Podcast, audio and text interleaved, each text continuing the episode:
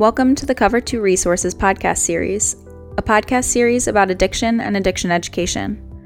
My name is Amy McNeil. I lost my brother Samuel to a heroin overdose on October 23, 2015. He was 28. As a family, we thought we were prepared to help Sam fight addiction, but we were painfully mistaken. My family founded Cover 2 Resources in memory of Sam. Our mission is to arm others with the knowledge needed to best support a loved one struggling with opioid addiction. The Cover 2 Resources podcast is an ongoing series in which we interview experts in the fight against opioid addiction.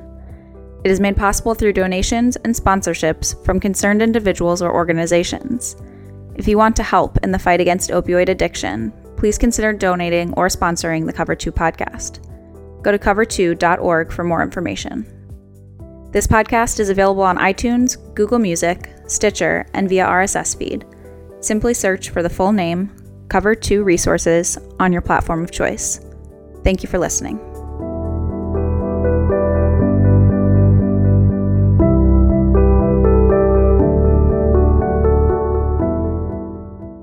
Hi, this is Greg McNeil, founder of Cover 2 Resources, and I'm here today with Jennifer Mason.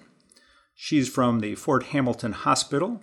She's an EMS coordinator and the founder of Fort's Opiate Recovery Task Force and its Golden Ticket program, which is targeted at addicts who come into the hospital's ER for treatment of an overdose. Jennifer, welcome. Thank you. Since 2008, you and your staff have been working to respond to the opioid epidemic in Butler County, Ohio. Can you tell us a little bit about what you've seen? Well, I was with City of Hamilton Fire Department in 2008, and that was when I actually found out that my son was struggling um, with addiction when I got a call at 3 in the morning that he was in the emergency room with a non breathing opiate overdose. Um, we suspected he might be dabbling in some things, but never anything uh, quite like that. And I didn't even realize the real seriousness of it um, at that at that time because in 08, um, the roof hadn't been blown off yet with this this epidemic, so the information wasn't out there then. So since that time, you've gotten very involved in your community. I have. So I retired from City of Hamilton Fire Department in 2014 and took a position with Fort Hamilton Hospital, which is part of Kettering Health Network, um, late 2013. So there's kind of a crossover. Uh, so when I started here, I heard about a program that Colerain Township was putting together that included a recovery resource packet. And I thought, what an awesome idea that was because back in 08, um, I certainly could have, have used that. Let me clarify that my son did not pass away at that time. He was he was revived and, and is alive today, even though we've had subsequent overdoses since then.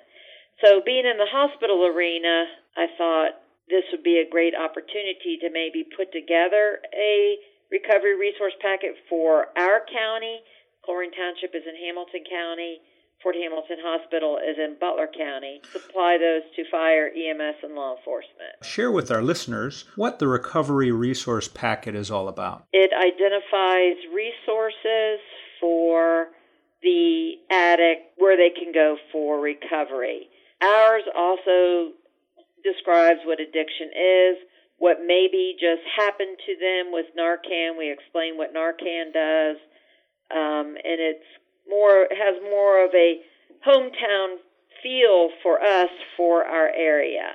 And again, we supply those for fire, EMS, and law enforcement. Take us into the Golden Ticket program. I put together a meeting for all the players that might have an interest in doing something with opiate addiction in our area, including recovery, fire, EMS, law enforcement, attorney general's office, prosecutor, sheriff's office, just anybody that might want to be involved. And actually, everybody came. So we put together the packet and we talked about how could we do outreach like Colerain Township does. So our outreach, which is our golden ticket program, is hospital based. And basically what happens is when an overdose comes into our emergency room, we talk to them while they're here and if we identify them wanting treatment, then we we will visit them outside of the hospital arena with um, a social worker or counselor, chemical dependency counselor, and get them into treatment. Try to segue them, get them assessed, and segue them into treatment. So your team goes to their address, and the team consists of a social worker. Who else?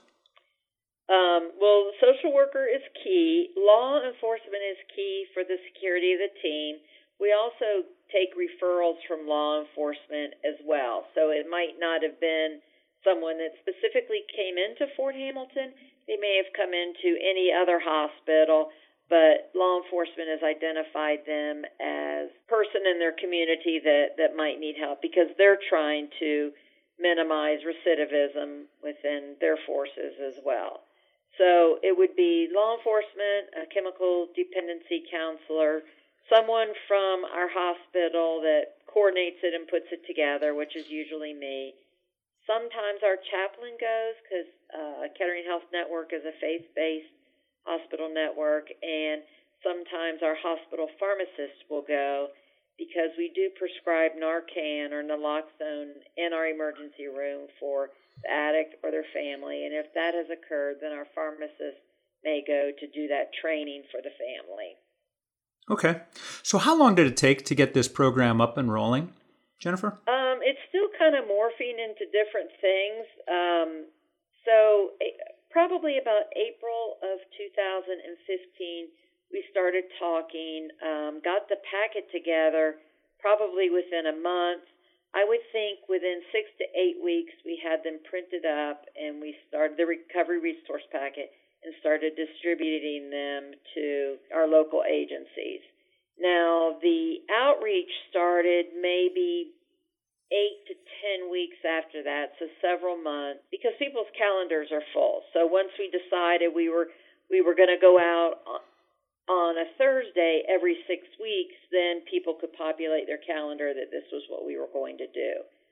Um, and then recently, our Butler County coroner gave a presentation on the death rates in Butler County. Our uh, Chief Craig Buchheit, our Hamilton Police Chief, called and asked what can we do? He wanted to ramp up our outreach, so now we go out every Thursday. How many people uh, have you done the outreach program with over the course of the past year? Any idea? So it started out very slow. I used to call and try to schedule an appointment. So if a if someone overdosed and then we were going out every six weeks, it could potentially be almost six weeks after their overdose before we saw them. So they were getting hard to find. Um, they weren't wanting help as much um, that far away from the overdose. Studies have shown that if they can get into treatment within 48 to 72 hours of the overdose, that it proves to be more successful. So since we've moved it to a weekly, we have we actually make more contacts. So we we potentially had um, it's right around 90 that we have actual contact with, and then our outreach is at approximately 30 that we've gone to their home, connected with them, with an attempt to try to get them to recovery. So now our model is we just show up, we don't even announce, we get their name from wherever it comes from, whether it be an overdose in the ER, through Hamilton Municipal Court, through Hamilton Police, um, we get an address, and now we just show up. So law enforcement become, becomes an even more important component um, because we don't know what we're walking into. Um, we've also uh, done outreach to prostitution rings.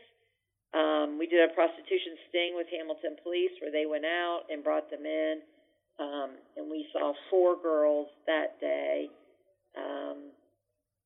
working on getting them getting them some beds in uh, place down in Cincinnati.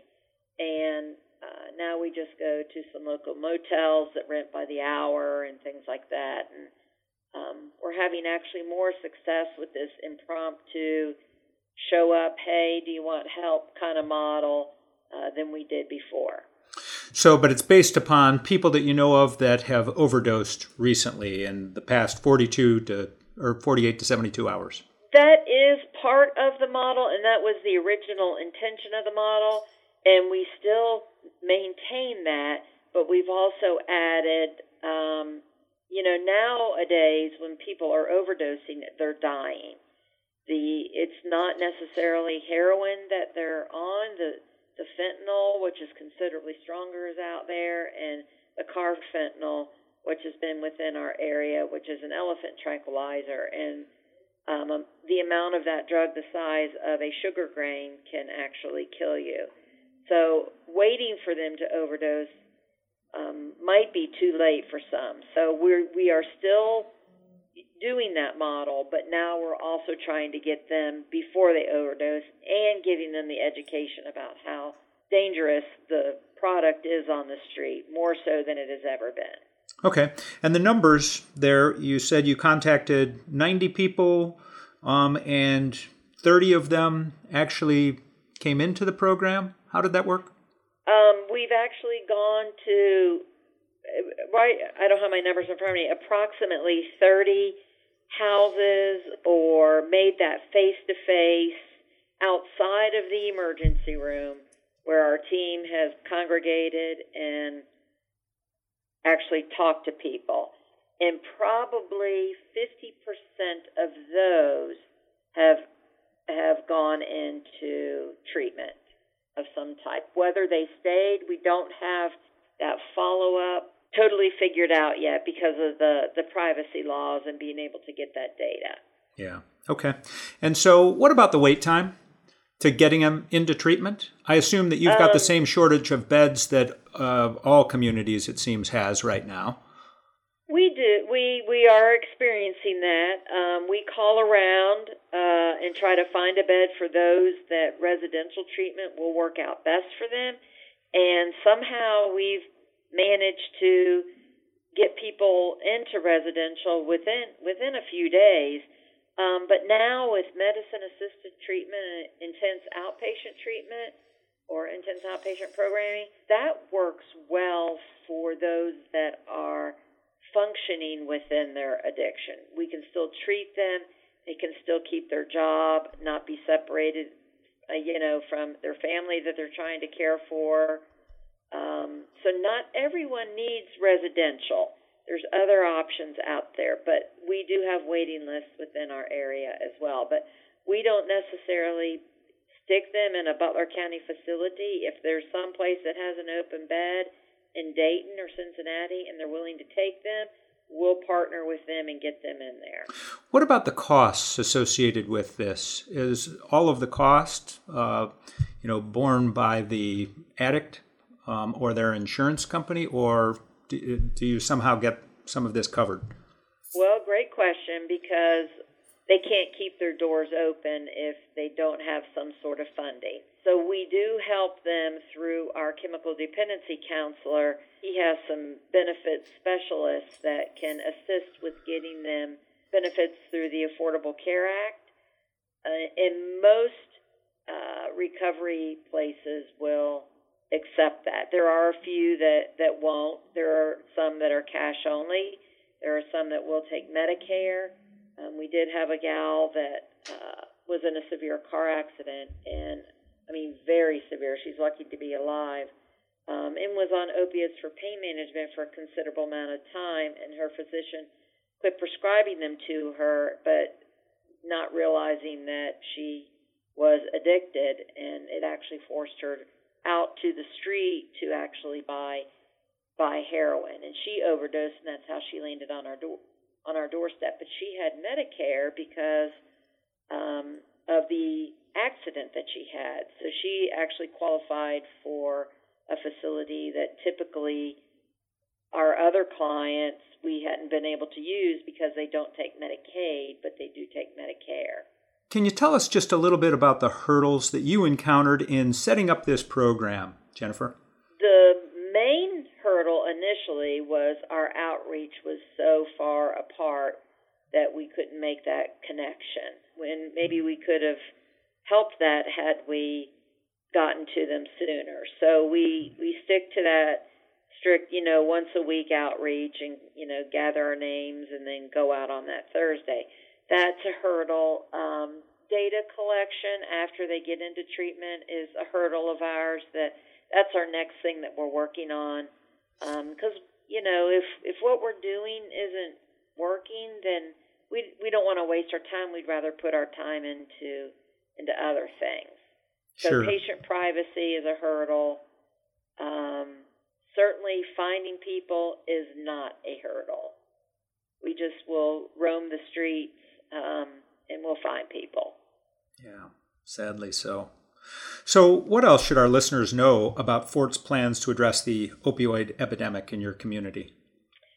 Well, we did um, a community health needs assessment and working with public health uh, to define in our community what our health needs are and you know outside of diabetes and obesity and things like that we came to the conclusion that mental health and substance abuse was on the top of our list. So we chose three programs and one of them um, what were we going to do for the mental health and substance abuse issue? And we're now looking at uh, potentially doing syringe exchange because we're on the brink of a real public health epidemic with hepatitis C, potentially AIDS. Um, public health has gotten involved in some local areas and, and kept that under control. But with the sharing of needles, you know, that, that's a big, big health issue as well. So we're talking to our public health folks, partnering with them and, and looking at getting that within our community as well. That certainly is a big issue, and we uh, we had a chance to meet actually and ride for half a day on the uh, the needle exchange truck in Cuyahoga County. And they, oh. they've run a needle exchange program for many years. And it's a very, very successful program because the people that run that truck are quite connected to the you know their their community and the users out there in their community their addicts and they've got great relationships with them. Um, and it's been successful in eliminating a lot of the disease, Hep C and AIDS in particular. Um, and it's also been successful in terms of sharing. The, the, the addicts know that there's information uh, available to them. They know that they've got a resource and a friend there for the time. And hopefully, there'll come a time when they want to go get treatment. They'll know exactly where to go and right. the needle exchange is, is is really instrumental in providing all of that to them. So it's pretty good. Right. It's not it's not just about handing out needles. They have to bring a needle. So potentially you're they're not discarding them in parks or public places, and it gives you the opportunity to interact with them and and you know maybe get some recovery going there or health care for the pregnant addict or there's all sorts of opportunity with a needle exchange program. Absolutely. So, Jennifer, anything else that you'd like to share with other communities that would like to implement a similar program to your Golden Ticket program that uh, you've successfully implemented in Butler County?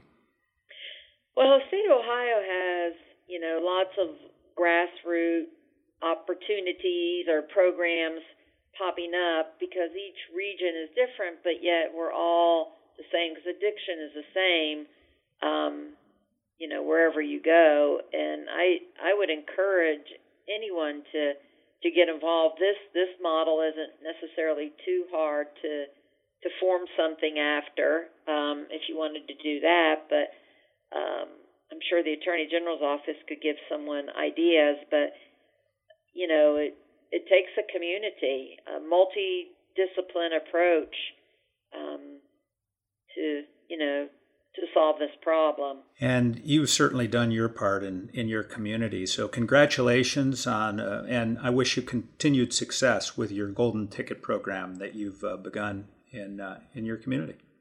Well, thank you so much. Okay. We've been visiting today with Jennifer Mason. She is from Fort Hamilton Hospital, an EMS coordinator and the founder of Fort's Opiate Recovery Task Force, as well as its Golden Ticket program. I'm Greg McNeil. founder of Cover 2 Resources. Thank you for joining us today for this podcast.